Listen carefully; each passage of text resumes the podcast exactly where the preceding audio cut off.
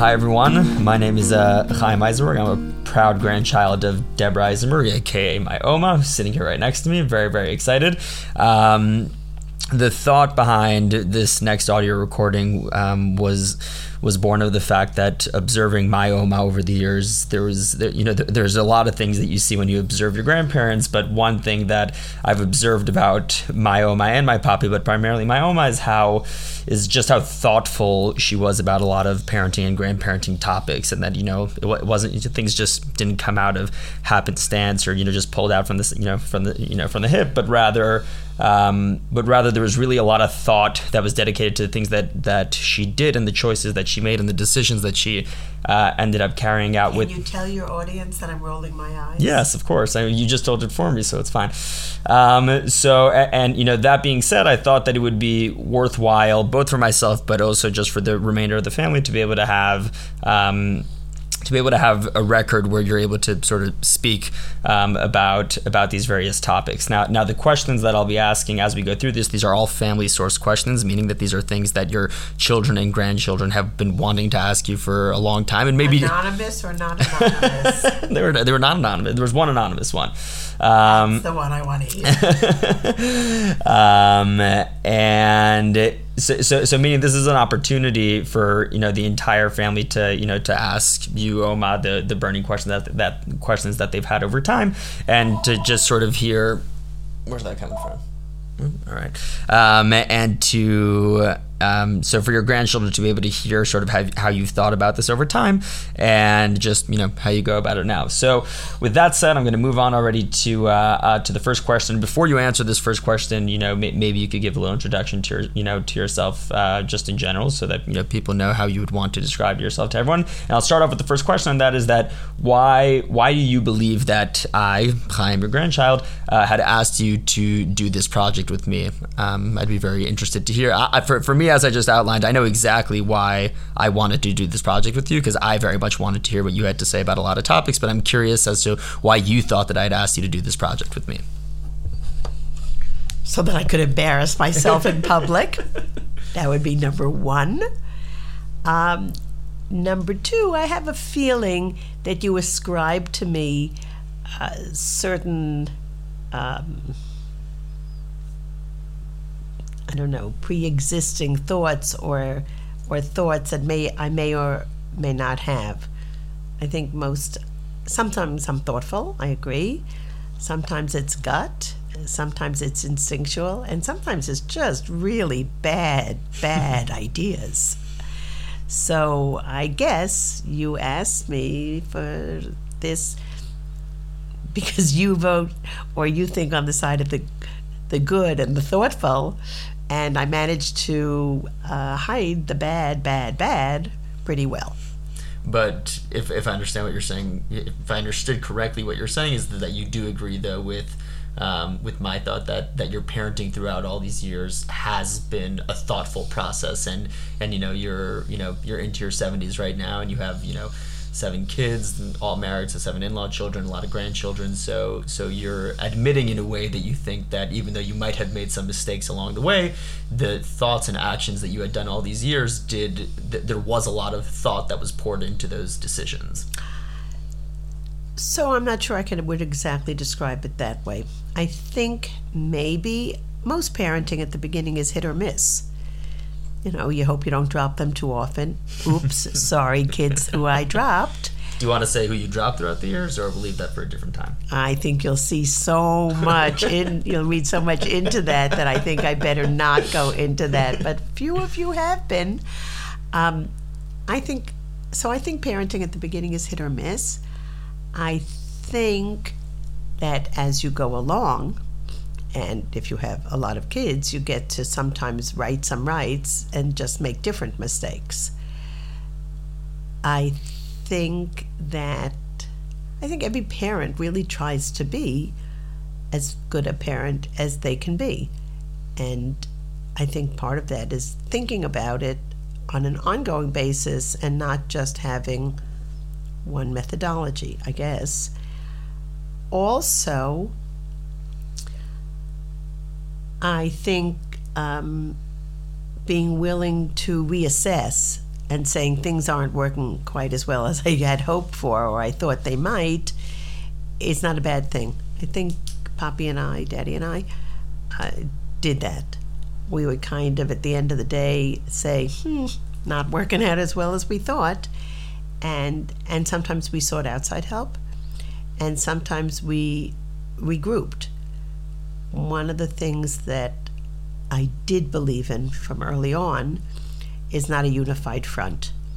I always felt, and I can't remember if my parents had a unified front, certainly not all the time. And, and uh, I don't remember, I don't think Yekish parents, even though my father was American, he was still Yekish, thought about those things. However, where I had friends, I guess, whose parents had such a unified front, it was almost too big and too strong and too powerful for a little kid, even a medium size or a big kid. And so I think that um, parents voicing different opinion, not only good cop, bad cop, but voicing different opinions in front of the kids is no bad thing you you you touched you, t- you touched on a bunch of topics that I plan on bringing up you know later on in this recording you know such as you know parenting mistakes or making mistakes throughout parenthood. So many. Um, and just was, ask your aunts and uncles.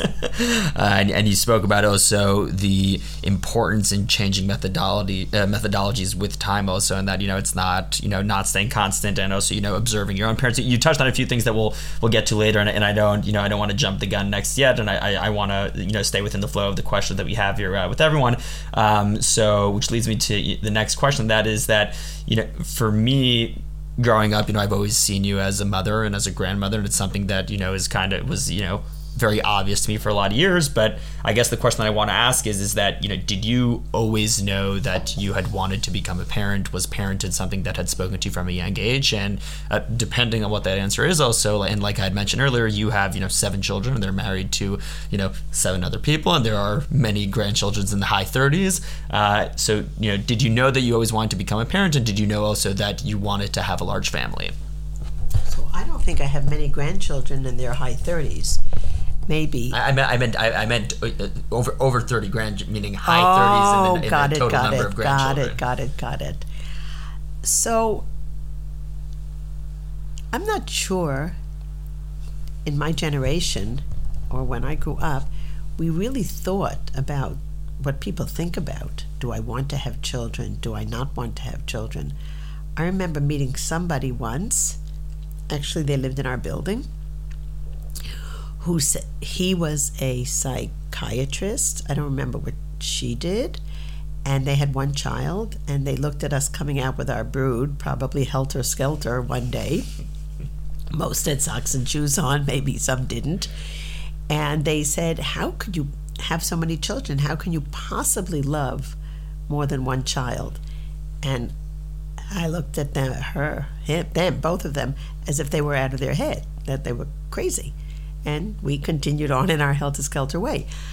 I don't think, going back to, I don't think in the years that I grew up, one thought about the choice of living a life um, independently and actualizing and not having children to take away from your time and your thinking and your career and stuff like that. I don't think people thought about that. I think sometimes things happened. There wasn't fertility and there wasn't any of that then. And some people ended up not having children. But it was never something that people discussed or, or would ask or anything like that. And I think part of that goes to what I think is the job description in families. Parents have a job description, grandparents have a job description, kids have a job description. Um, parent's job description is I have to feed you, I have to clothe you, I have to love you. I don't have to. I want to feed you, I want to clothe you, I want to love you, I want to empower you, I want to support you, I want to help you. Um, and your job as a kid is go to school, you know, have have fun, fall, get up, you know, let me fix the boo boo, and then your job in high school is to begin to see greater vistas, um, to look around and see things, maybe not yet understand them, but to kind of note. And then as you get older, your job is then to complete school, start thinking about a direction in terms of um, profession, career, not, um, dating, um, finding someone to love you unconditionally, having a family. We all have jobs at different stages of our life. Does that make any sense? Uh, I think that makes sense. There was one thing you said though in, in the middle there that I, that I'd maybe like to, to touch on. You you you sort of mentioned that you know things were a, a, little different maybe back then when you you were sort of thinking of having a family. You didn't take all these considerations you know into account, whether that be you know like work life balance or you know if you want to have a career and all of that. So it, I, I think if i sort of caught on correctly that you think that that notion has maybe changed nowadays and that people people view that differently now. Do do you agree with that or did I, did, did i misread what you were trying to say? The work life balance thing so one thing about women i do think is um, cats might have nine lives but we have many more and there are different times in our life that we can do different things and we can't do everything all at the same time. And there are times that you can have children and there are times that you really can't have children anymore. And um, yeah it's more important today because two incomes are important and and one does have to find a way to work and have a family, and it's, in those ways it's harder. It's harder.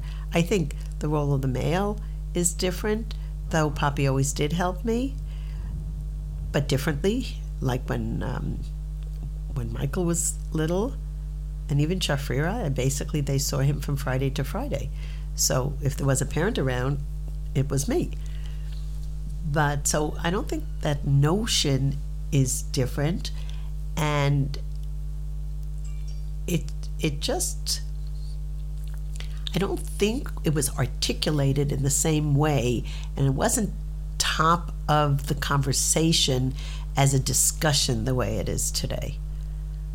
Though I did finish college, I did get a master's, I did work on and off in different things, but primarily I was a uh, whatever it was called then, a homemaker, a house mother, uh, I was more of a full time mother, which reminds me of a story. We were at Lincoln Square at some dinner. Don't remember what it was. There were 12 people. They had oval tables, and there were 12 people at every table. So it was six couples. And we were with people that we, we knew, some we grew up with, some we knew less well. And there was a guy who I think has to remain nameless. I think he passed away, whatever, who was at the other side of the table. And he said me, What do you do? I think I had three kids at the time. And I said, essentially, I stay home and take care of the kids. And then he said, So, but what do you do? And then, very much out loud across the table, I said, Ah, what do I do? I darn socks, and to feel fulfilled, I rip them and darn them again. And that was the end of that conversation. That would be Chaim chuckling in the background. Oma, I'd, I had mentioned in the in the beginning when we had started that's something that I that I always uh, thought to be very astounding is how much is how much thought you really dedicated to parenting and to grandparenting. Um, and and again you you dedicated that thought preemptively and it wasn't sort of something that you know that happened with time. So and, and with that I, no, like I said hit or miss. Hit, hit or miss but but but again you know the, the, there was the, there was a thought process. Um, and the next question that I would like to ask with that is that where do you believe that the genesis of your parenting philosophy came from? And it's it's kind it's kind of a two sided question. One is is you know what you know do you remember sort of why you thought that parenting was something that that really demanded a thought process in advance that's number one and number two also is that can you can you maybe point to as to what some of what the genesis is of some of the core elements um, in your parenting philosophy I think that's really sweet of you, Chaim, that you really think I'm such a deep thinker.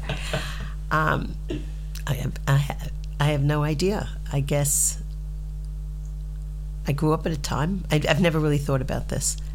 I grew up at a time that many parents were Holocaust survivors or or escapees. It was a generation that I don't think their parents or grandparents th- thought through parenting. You know, Dr. Spock was around when I was having kids, and there was another guy, I can't remember the name. But so there were some parenting books out. I do remember reading one and thinking it was totally cuckoo and totally not doable. Why, why was it cuckoo? I'm trying to think what it was called. I can't recall, but it didn't seem to me realistic with a bunch of kids, with um, being from, with also kind of being true to yourself. It just seemed a little bit too by the book. I can remember the name of it. I don't think I have it anymore. I might have chucked it when we moved. I'm going to try to think about it. P P P P E T maybe. I have can to look look it up. later. I have to look it up. P E T like a pet. You would know why I wouldn't like it then. but I have to I have to see if it, that was it or if it was another one. I can't exactly remember. So I don't know, but I think I think it back to the trial and error. I think if something isn't going well and you're honest enough to say something isn't going well, there are many things that don't go well in parenting that you try to fix and you can't fix. Oh, I'll get to fixing later. That's another little one of my problem, my issues that I had to learn how to deal with. But so I think that in the trial and error, and you think something's not going so well, you try to see if you can fix it. But like I just said, you you you try to fix things, and not everything is fixable, which is really frustrating. Well, to me as a to me as a person or my personality, who tries and likes to fix. I guess I'm going to tell the other part of it sooner rather than later. Who always tries to fix. It has been frustrating, disappointing, and perhaps um, maybe lessons learned. I don't know, but upsetting that I have not been able to fix, repair things. But now I'll just take a segue and as you guys all know, I try to fix. I like to fix. I'd like to think that I can fix things. And um, and in my trying to fix things, sometimes I have learned the hard way that I have worsened the situation. And I had a situation with one of my children, who again shall remain nameless, where I was trying to fix and I was trying to fix. And I finally, from an outside source, had to learn that you can't fix sometimes. You just have to listen. And that was such an eye opener to me. I couldn't believe that. Something that simple. I totally blew. And so I had to learn, had to go, hmm, hmm, I hear you. And that was definitely not something that came along with my gene pool or I guess my personality. And that was something I had to learn um, later in life um, which was something I had to really work on. So, if I could just touch on one thing that, that you spoke about right now, it, it sounds like you made a certain switch with this child that shall remain uh, or shall remain nameless. Uh, that you made some sort of switch where you realized where um, you needed to stop trying to fi- to fix, but rather trying to listen. And and do you think that that change happened because you thought that in order to fix you needed to listen and that was that was the first stage in listening or you just you just thought that maybe that by projecting so much that you just want to fix that sometimes you don't you, you don't listen to what your child is trying to say and therefore it's important to just listen regardless to what the outcome may be if i can maybe uh, understand a little deeper what you were trying to say there Boy, that's a big question with probably a little answer. So, to be fair and to be honest, it was the child themselves that had to tell me, listen, stop trying to fix. So that came out loud and clear. And I guess I did learn something from that. I did learn to listen a little bit better. Don't think I don't still try to fix, but in some cases, you have to listen. Ah, and you're not the one, you're not the one who can do the fixing. And so the only role you can play is the listening role and not the fixing role. And that, I think, was maybe hard for me. But as I've moved into grandparenthood, I'm glad I had that lesson while I was still a parent. Because in grandparenthood, um, I did, you know, I describe what's grandparenthood. You buy a bag of popcorn and you go into the bleachers. What's great grandparenthood? You buy two bags of popcorn and you go higher up in the bleachers. But I think it was a good start for grandparenthood because it's not my job to fix. It's my job, perhaps, to help the listening and see if I can um, be mechaven people or my kids or my grandchildren or ever to get fixed or to think about fixing. But I don't think I'm the fixer. And so I guess that that that that was good at that point because it, it kind of showed me that there's another possibility to be there for your kids and just listening without fixing. That was big for me. That wasn't little. That was big. Well, you, you, you touched on grandparenting, and you know one of the later episodes is going to be plenty on grandparenting. So so don't don't so don't don't divulge too many secrets yet about about that topic, and we are going to get there.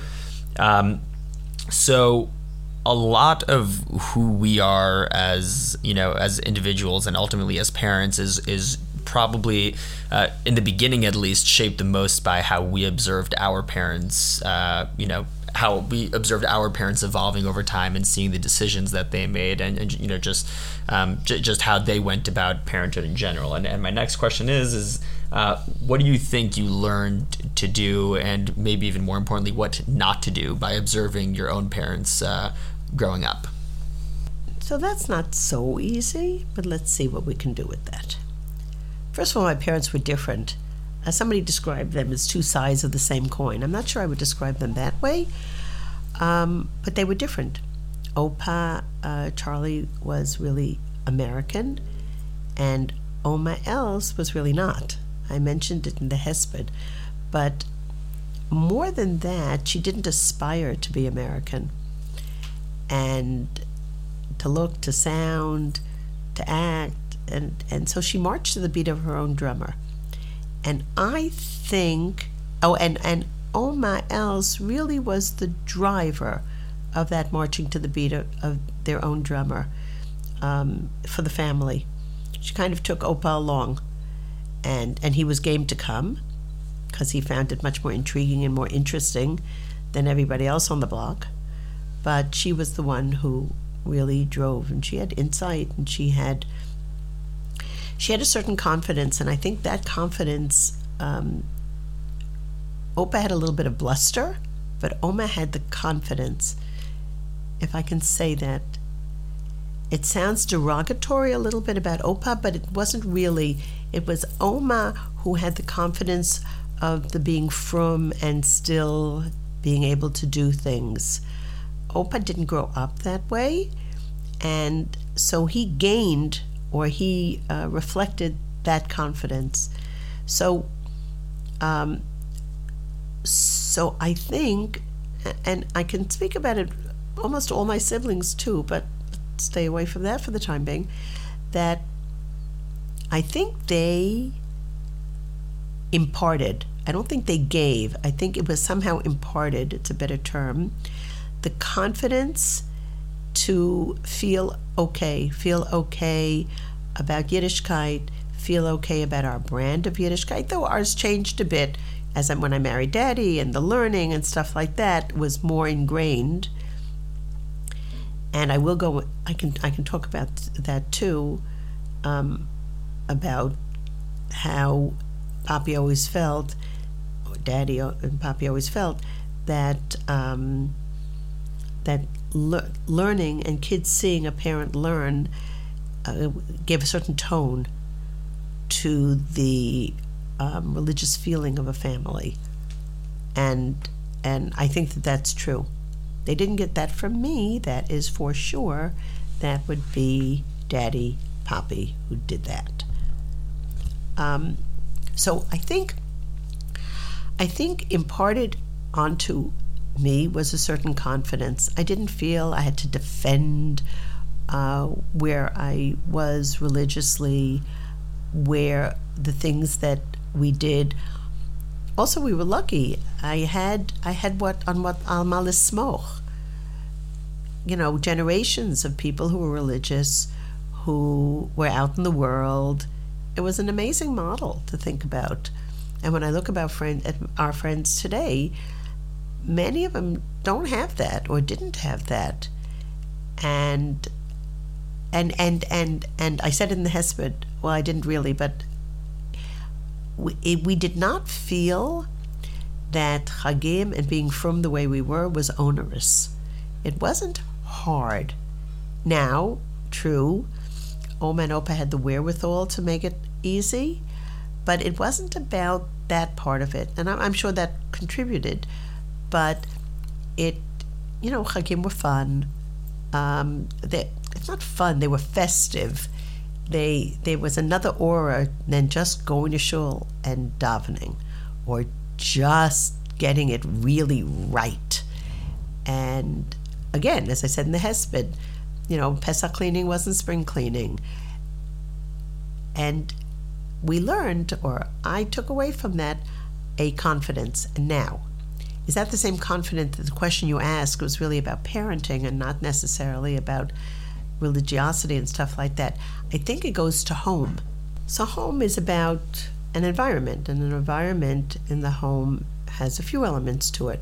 So, that goes to the confidence, um, I think, religiously, and which is a big deal because it has to do with um, kitchen and and uh, Shabbat and Chag and clothing. Ah, we can get to clothing soon too, and all that kind of stuff.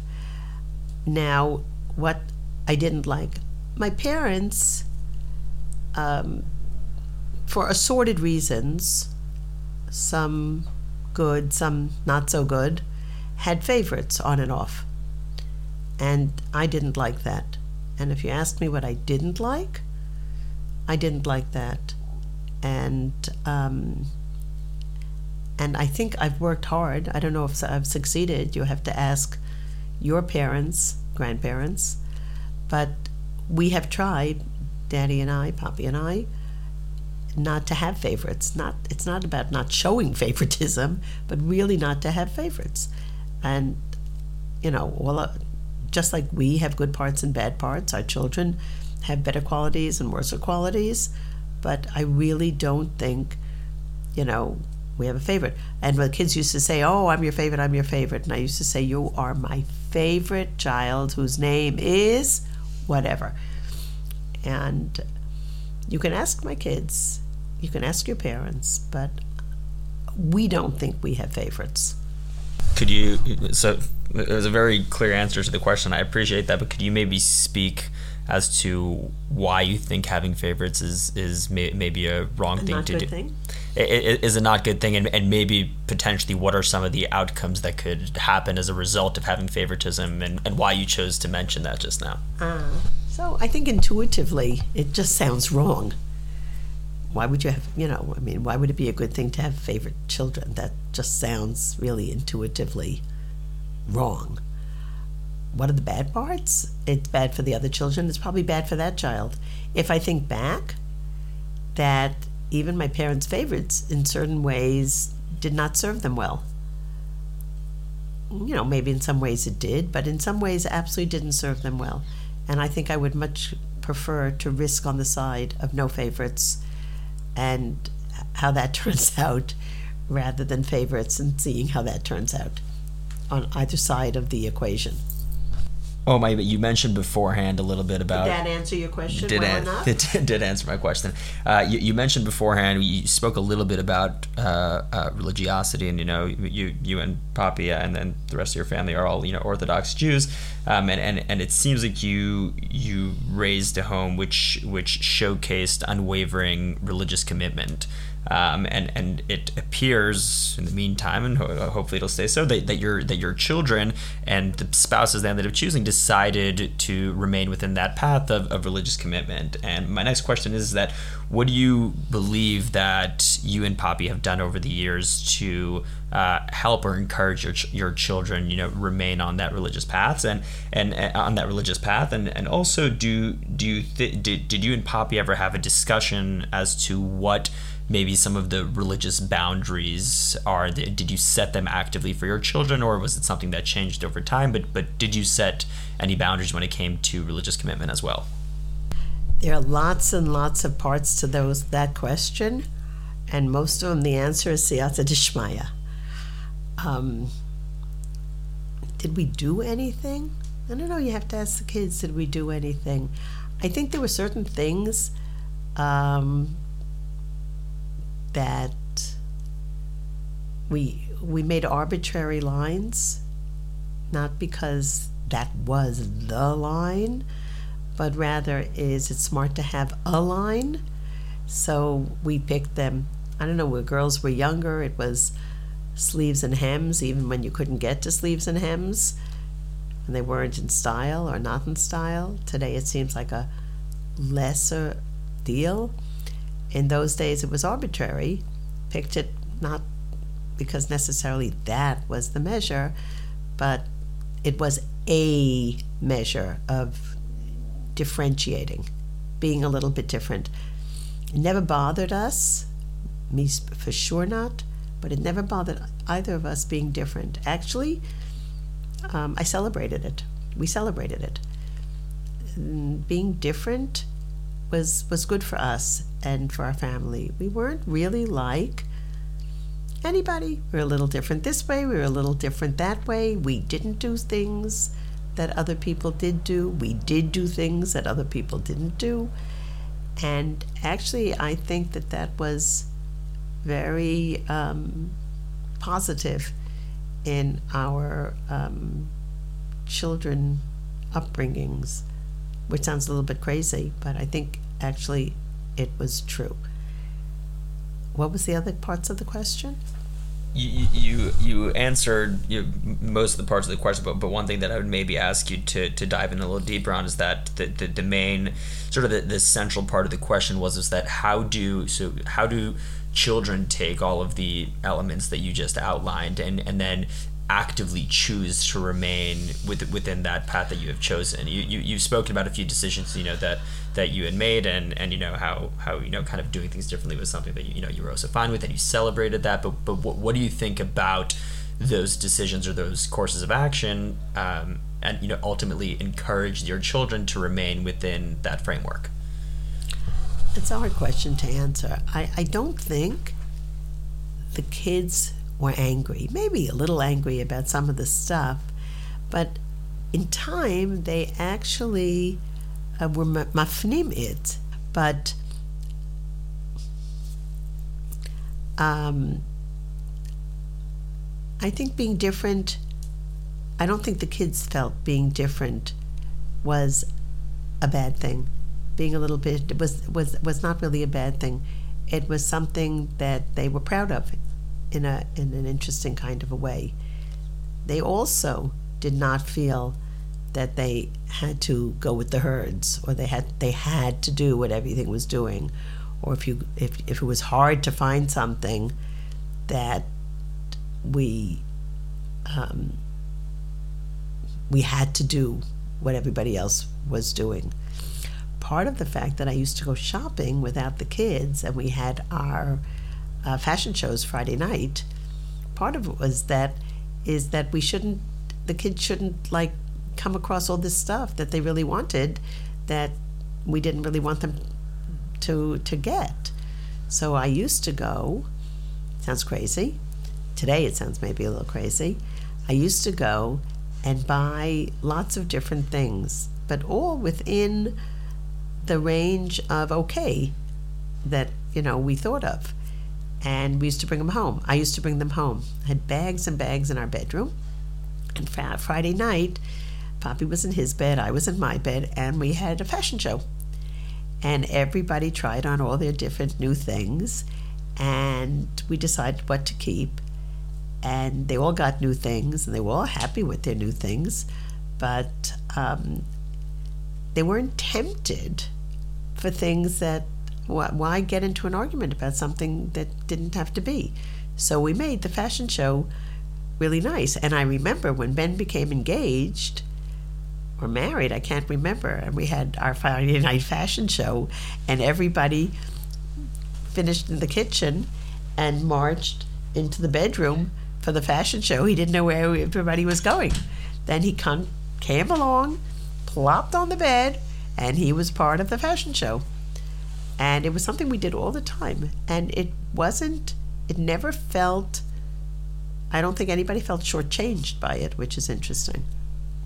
You mentioned beforehand that um, you know certain things about your children not feeling like they needed to follow the herd, and, and I couldn't ask for a better segue into my next question because my guess is that there's probably not a single other parent in the world who has thought this way and definitely not shared it with their children. And candidly, this is actually the the question that I have anticipated asking you most, and that is that I've heard you mention multiple times that you always prayed for mediocre children.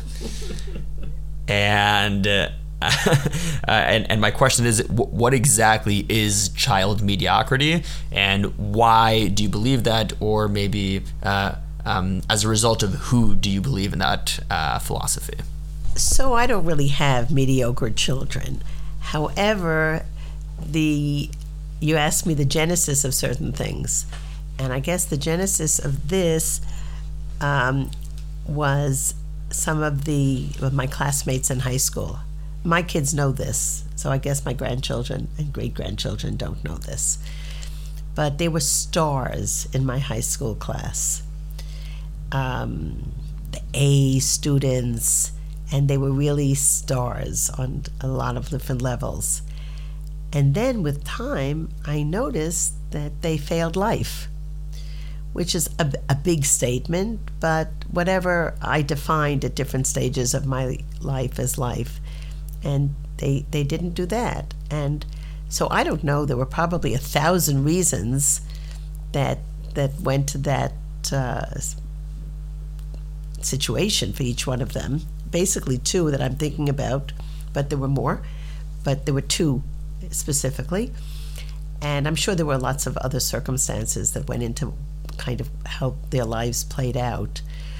But I, I guess in my um, naivete, kind of just ascribed it to stars and and and their brilliance or whatever and so I kind of said I wanted mediocre children because I thought they would have a better chance at life.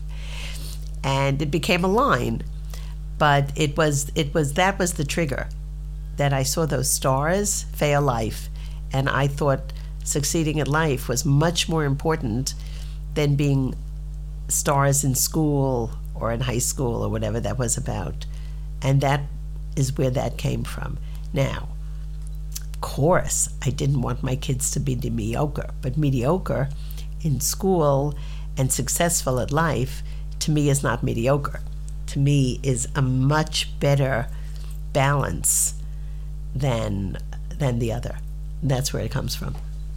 So so you mentioned that you, you know just from your observations as a child that wait a moment i can tell you how it went how it went how it all started we were um, at a parent teachers conference when Michael was in kindergarten or nursery or some, you know, silly stage of life like that.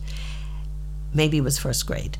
And the teacher was telling us that he was really good at that and really good at this and that. I mean, first grade.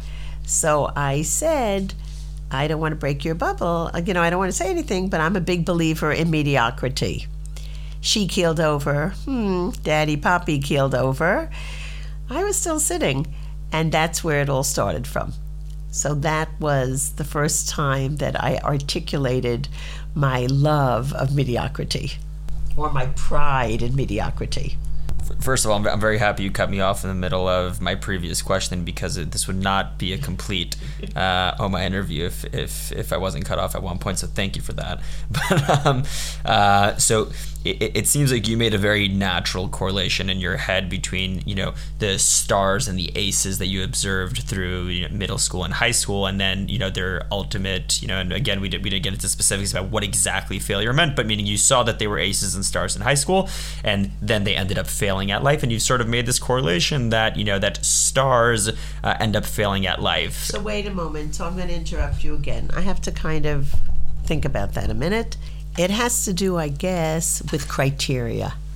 And if I want to be fair, criteria for stardom or criteria for success is different probably at different stages of life. So, like I said earlier, that everybody has a job in a family, kids have to go to school.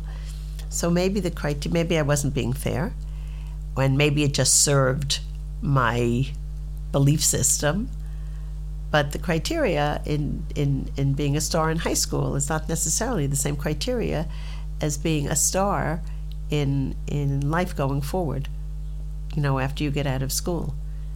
You know, they, they, they talk a lot about people who have learning disabilities and things like that. Uh, my sister Judy used to say, you just have to get them out of high school to 18, standing with a good sense of themselves, because after that, um, kids can make choices and can choose to study what they want, pursue something, and then you go f- to your strength and you pursue the things that you know you have interest, you have passion, and um, so I guess maybe I prejudged, which I guess goes to your judging question. In any event, but I prejudged or I or I did not like identify or examine, analyze the criteria at different stages of life. Oops, a little late for that.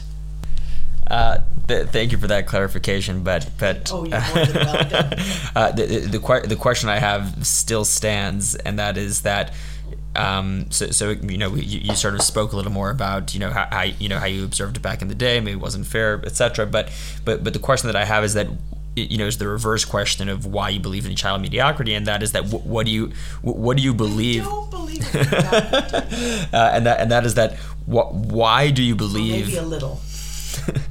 why do you believe that those children that maybe had sort of you know those those stars assigned to them uh, ended up failing in life according to how you saw? What, what do you think about? That process sort of brought them to that place that, that made you believe you know deeply enough that you that you did not want to you know ascribe that type of title to your child? Honestly nothing. I don't think i really thought that deeply about it. It just kind of wafted in front of me and it was like a a head a headlight in front of me. And probably it had to do with so so so many other things uh, maybe that's where they shined and they didn't shine elsewhere. Maybe they were really academic and just academic. Maybe, I don't know, maybe they were really just plain smarter than I was.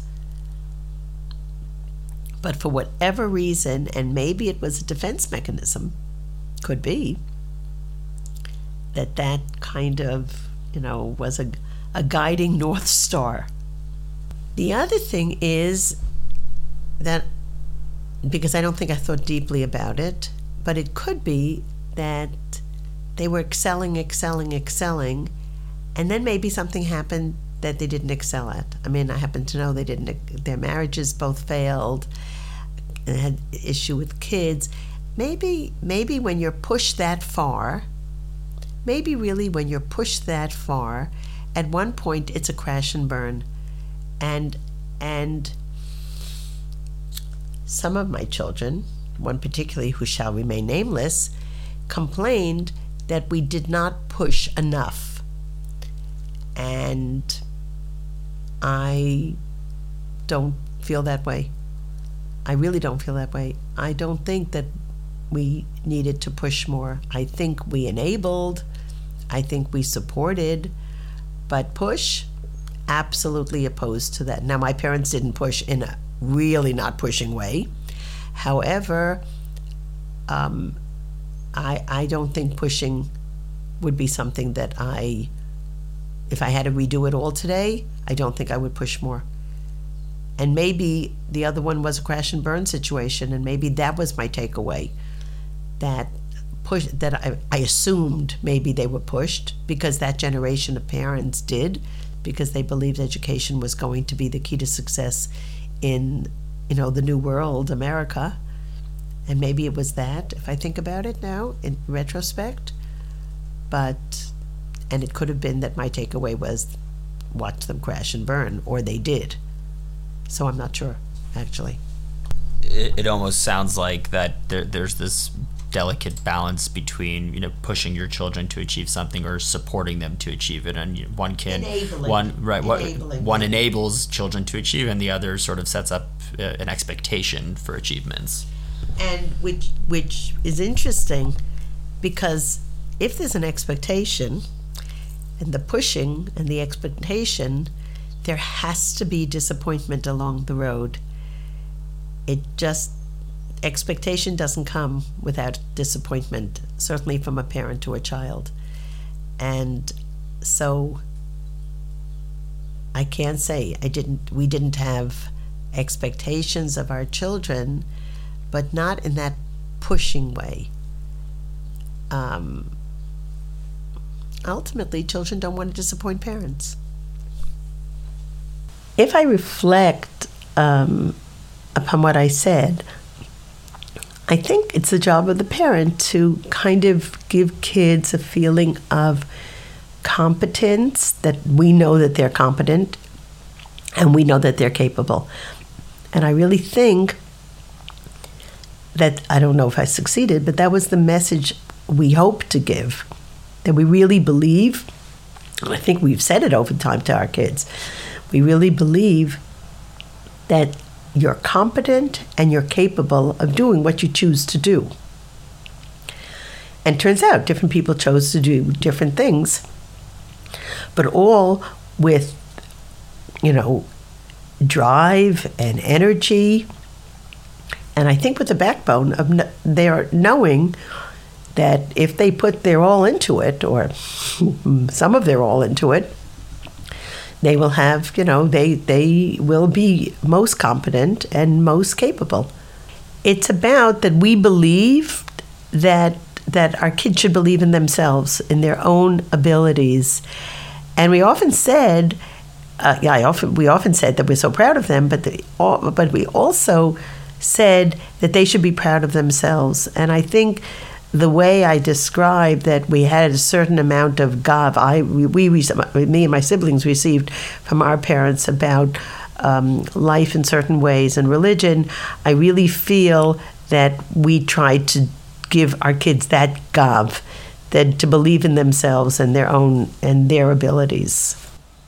Oma, we you, you spoke beforehand about you know um, about parenting decisions and changing them and revising them and and I think that also in the beginning of the podcast you know you, you spoke about how you know some elements of parenting are just you know bad bad decisions um, and, and I think that that uh, human nature is prone to making mistakes, and, and parenting is no is no exception. You know, parenting is a tri- is sort of a trial and error experience, and and you make mistakes whenever you go through your parent you know your parenting uh, uh, experiences.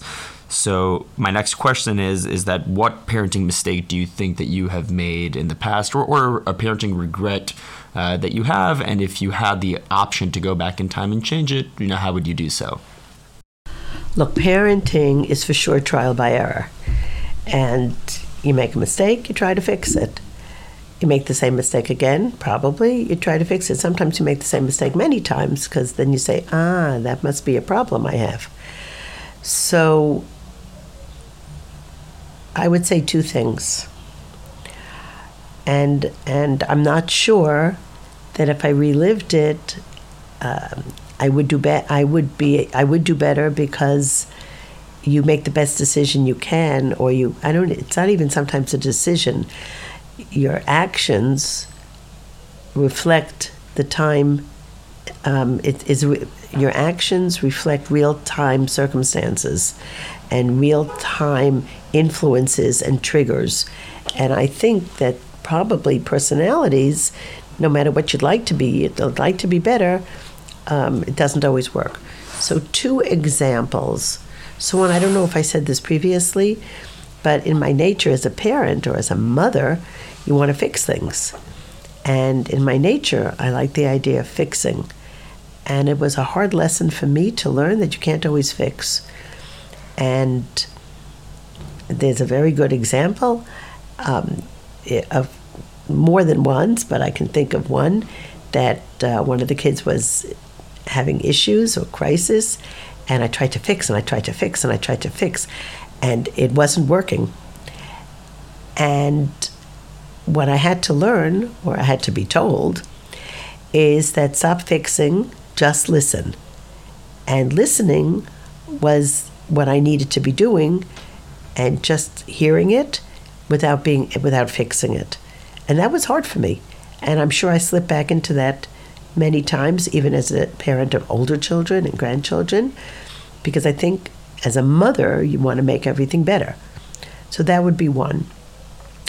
And another thing is when you have a big family, different times, different kids needs more need more um, attention, and and sometimes that, uh, like in every family, the others. Um, I don't know what the right word is. Suffer, end up being sacrificed, um, get the short end of the of the stick don't get the attention or the equal fairness that they deserve and I think much much more and I think at different times different circumstances required of us as parents or um, triggered a response from us as parents that one kid got more attention, more this, more that, or demanded, or I don't know, and others didn't. But I'm not quite sure that you can only be sorry about it and hope that the damage wasn't great. But I'm not sure if the same circumstances would come up at the same time. Yes, of course, with perspective, I would say, ah, I lived, you know, and I would try to do differently. But I think in that exact moment, in real time, I wonder if our skills as parents would, you know, would be better. Um, maybe now, having lived all these years, but you don't get to live the le- years when you're living it in real time.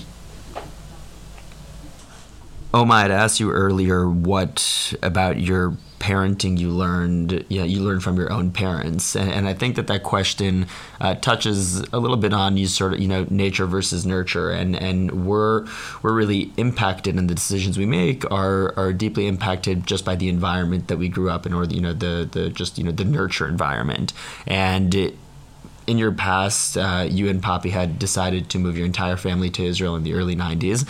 Um, and I'm assuming that whenever you, you know, uproot your entire family and move to a new destination, uh, obviously there's some impact on the family. But my guess is that there's probably also some sort of impact on the parenting level. And my next question is that what do you feel um, changed about your parenting as a result of moving countries, you know, generally, and moving to Israel specifically? So I think when you stay where you were or where you begin, you know that it's comfortable. And you're you know you're you're on the um, on the express train or you're on the local and you sometimes make stops along the way but you kind of know where you're going and there's a certain security in that. When you make a life change like what we did. I remember, I think we took the kids to the movie um, just before we came, I think for the year. Not when we moved, but when we came for the year. Uh, it was called Parenthood, Parenting, something like that. And it was talked about the two different types of parents the ones who go on the slow carousel and the ones who choose the roller coaster, the highs and the lows of the roller coaster. And when we left the movie, I was crying a little bit, or maybe a lot of it, because I was scared. But we said we were choosing the roller coaster ride. And I think with the roller coaster ride, there are ups and downs. And as a parent, you're fearful. You don't know who it's going to impact which way. Is it a good decision um, for the family, for the parents, for the couple, for the family structure, for the future? Who a million, a million questions. Uh, but Mabat was the right decision for our family, and I'm very glad that we made the decision, so our kids didn't have to, or many, most of our kids didn't have to make the decision independently. Uh, so, in answer to your question, did we become different parents?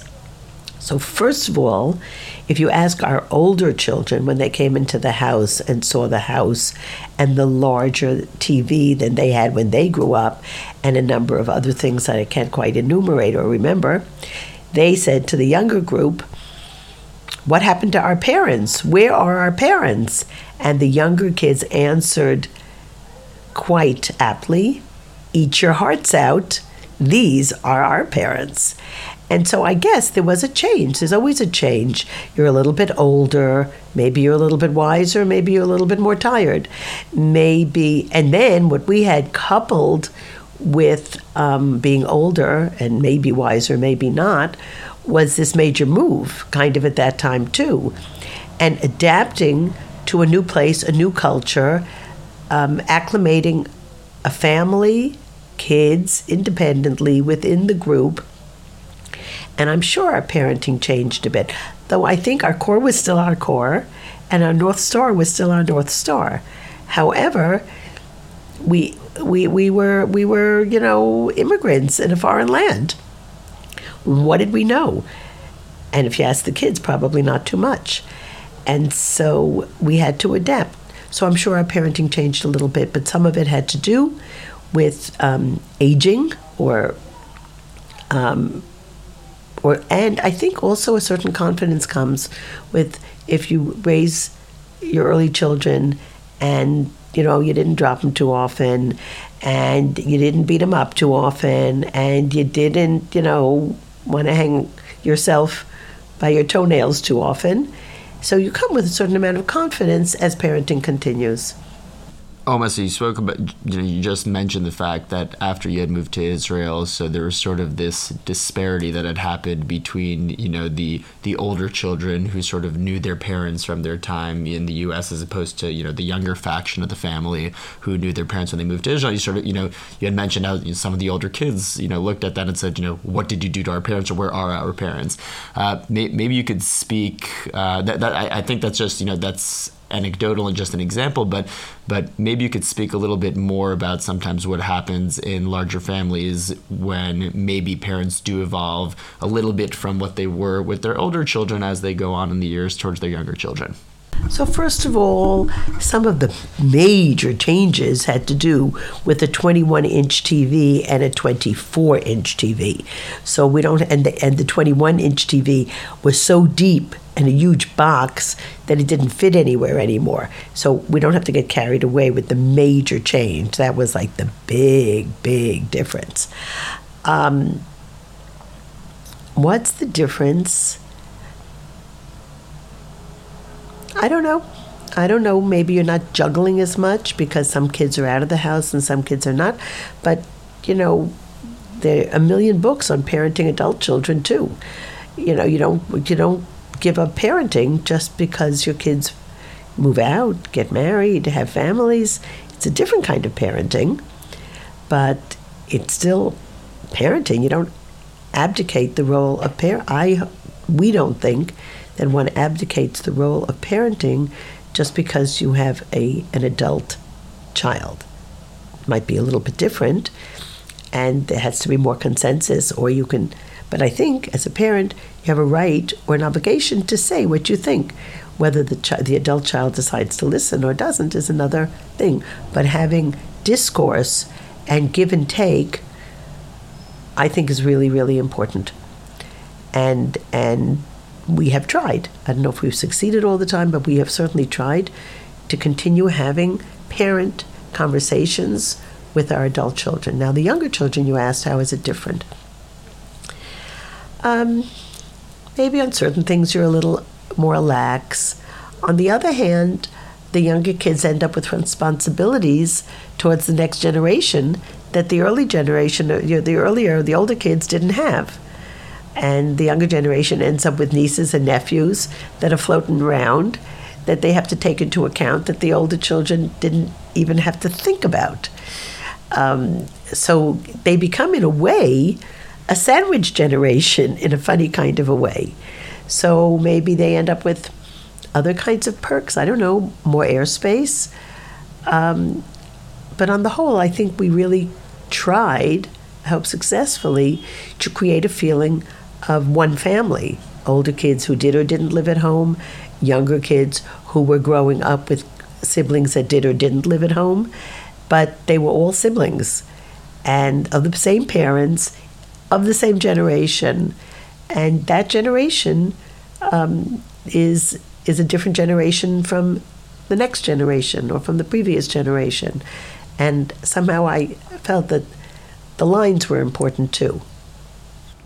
Oh, I've heard you mention a lot of times that over the years you like to reinvent yourself and you hopped from one business to another business, from here to there. And I don't think you'd uh, uh, characterize yourself as a career woman because, you know, sometimes you're working, sometimes you spend more time at home. And I think we've spoken about that in the past that you didn't, you never considered yourself a career woman, but, but you know, you, you definitely were some sort of an entrepreneur before that, you know, the word even, you know, was really used in the same way that it is today.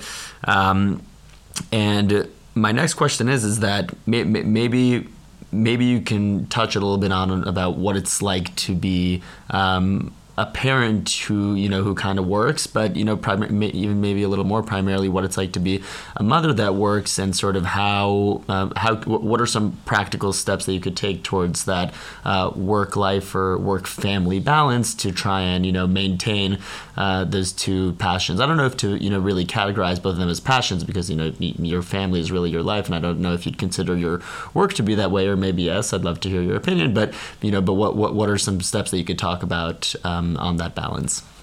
So that's a little bit of a um, tough question. So you said that um, I like to reinvent myself. I don't think I liked to reinvent myself.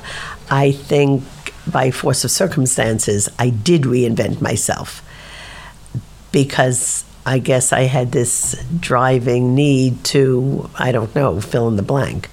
So so I often think back. I, I don't know that I have much insight to to provide here. I can kind of give you hindsight, and maybe that will be insight for somebody, but I'm not sure. So uh, when we got married, I was in a master's program in speech and language, and my parents were never big on working um, mothers. My we used to make fun of my father. He liked his girls barefoot and pregnant, which was really a very feminist kind of a thought. However, um, I don't. Uh, I, I, I said the word feminism now, so let me just deal with that a minute. I never view myself as a feminist because I don't feel that it's a badge that I need to wear. I've said many times to my girls that I think a women's role is so important and so well defined um, halachically and within a functioning family that to say I'm a feminist and I have to do this and that never really spoke to me.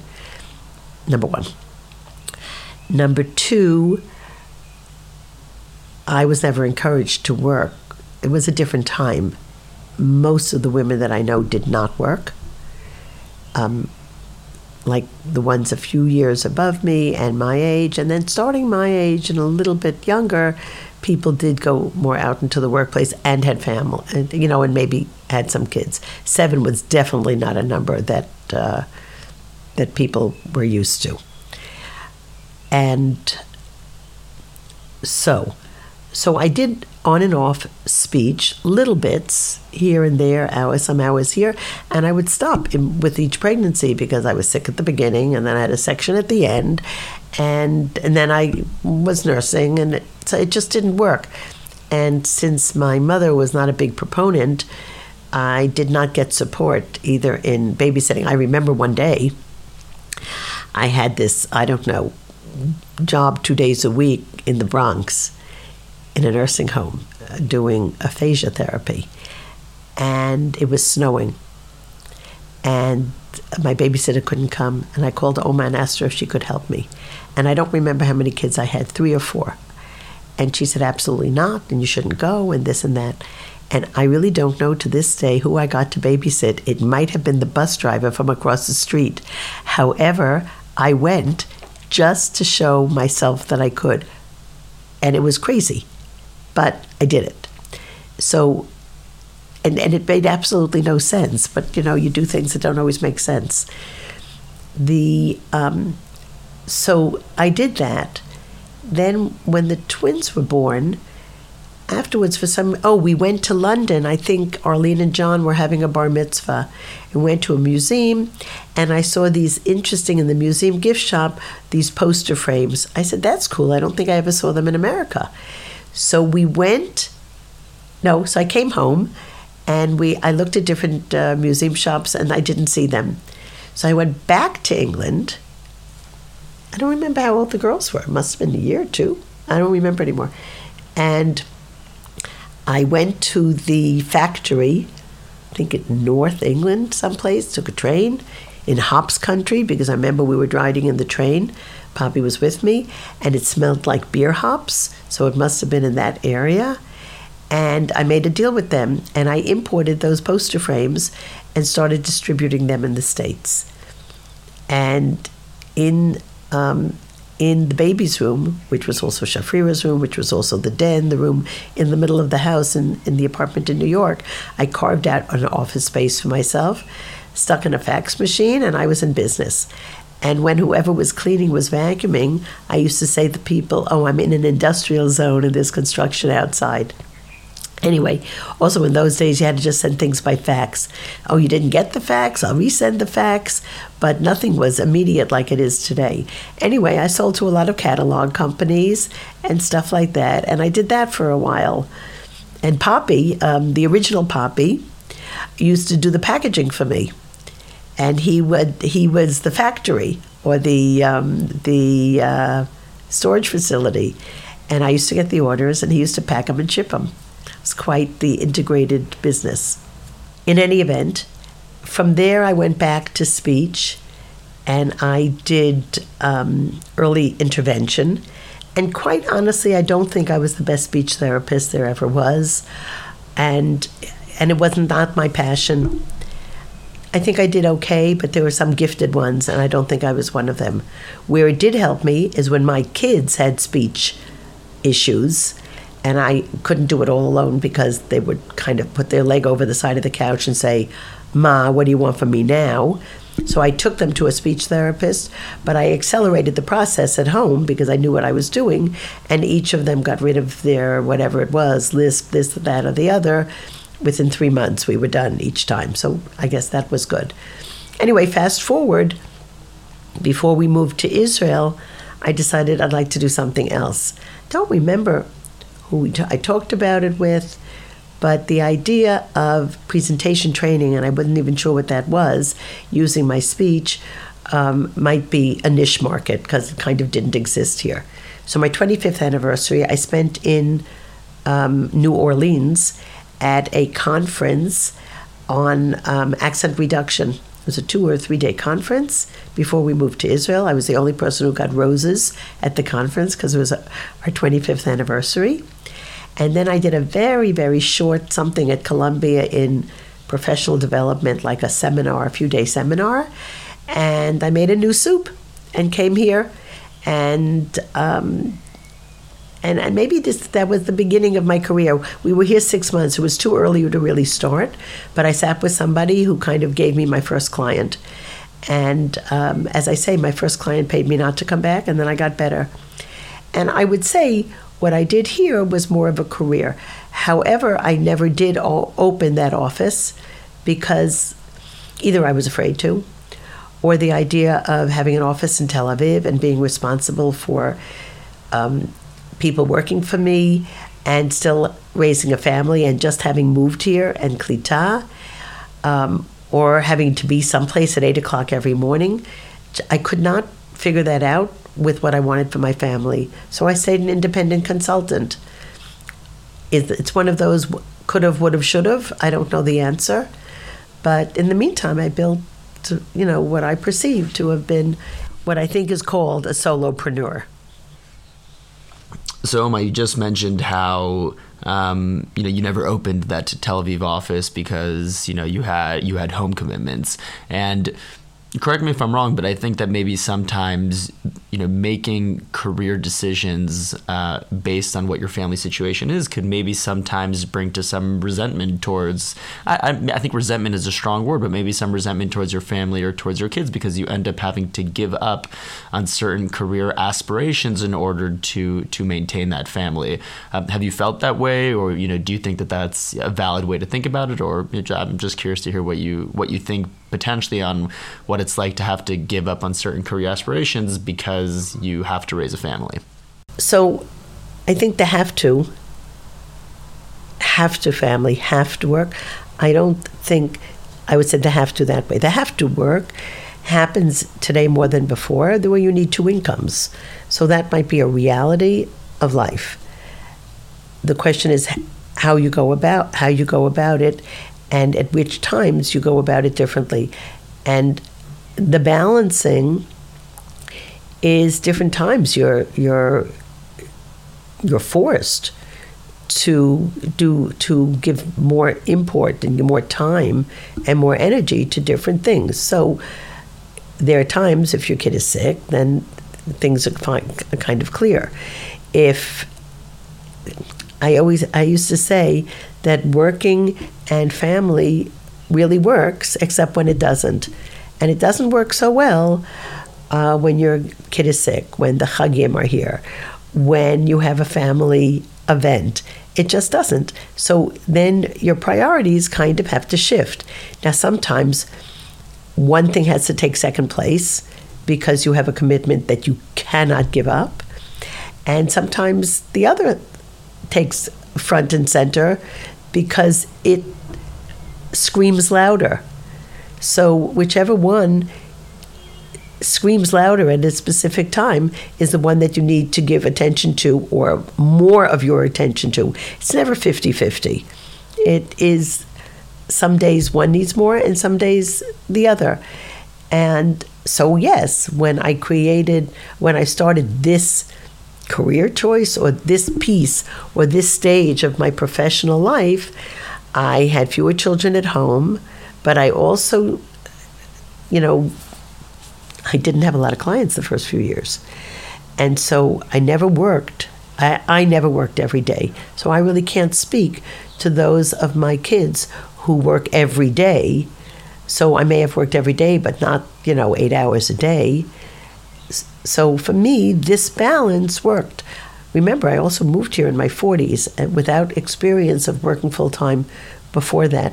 So I had to kind of figure out my own balance, my what worked for me without giving up more than I wanted to give up on either side. And I think it's been a struggle sometimes. You know, I I don't want to give up work even to this day because I think it's really good for me intellectually and interest wise. And I don't want to give up on the time I invest in family.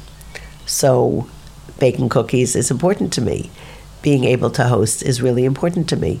So, I have to figure out. So, I guess it is that everybody has to come to their own balance that makes sense to them at different times of their life. So I started this with I'm not sure I have insight, I only have hindsight. So in hindsight, would I have structured it differently? I don't know.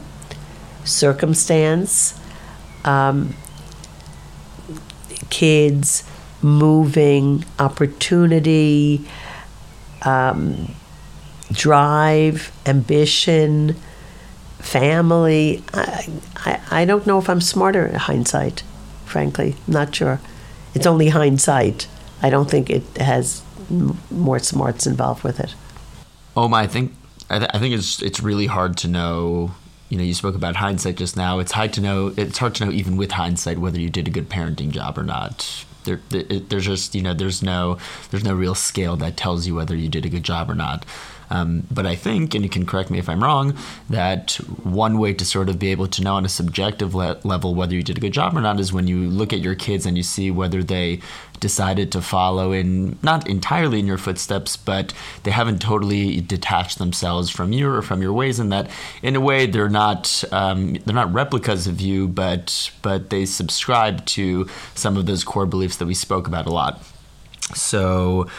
My next question to you is that what do you think is the best way to pass on, you know, whether that be core beliefs or values uh, to your kids besides only just leading by example? That's a real hard question, and I don't think I have an answer for it. You know, we we we as parents, we hope our kids will take our good and leave behind our bad, or you know, they'll channel our what they perceived to be positive things they felt, and and de-channel the things that they that that they didn't, and that's how every family is just a tiny bit different than the other, and tiny bit different or a lot different than than the parent. So we are very, very, very proud of all our children and our grandchildren and our great grandchildren. And and I think we see a spark of the continuity or the or the wanting to be part of this um, family's, you know, belief system. And, and, and that's very heartening and very flattering and, and very amazing. So I don't have I don't think there's a recipe here and and uh, the only thing is modeling and consistency, I guess, in, in what you're modeling. Poppy always believed that learning and, and kids seeing a parent learning is is a big deal. Well, they didn't see me doing a lot of learning, so I'm glad they saw him doing a lot of learning. But I think consistency in the modeling is the best you can do as a parent is and and and the most you can hope for is that that modeling was um, was you know, was integra- integrated and was seen as something positive uh, by your kids. So, so, so you said that you know, if I can boil everything that you just said down to one word, it's it's consistency. But maybe I'd like to sort of ask the reverse question: Is that you know, what do you think are some of uh, the dangers in, in inconsistent parenting? What could that maybe lead to that you th- that you think that you know being consistent is is really important to passing on values to your kids? So now consistent doesn't sound quite as good as it sounded four minutes ago.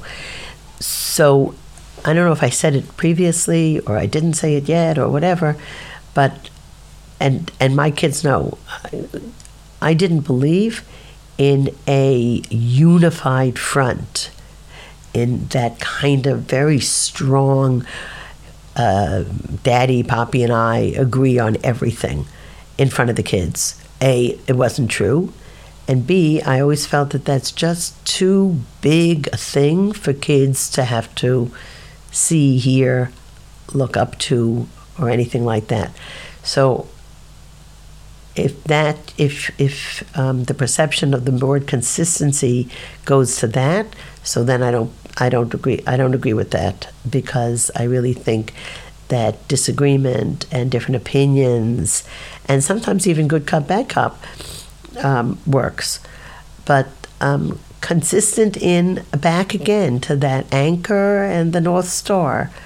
You know, it, we kind of still believe in the things we believed in earlier in our life.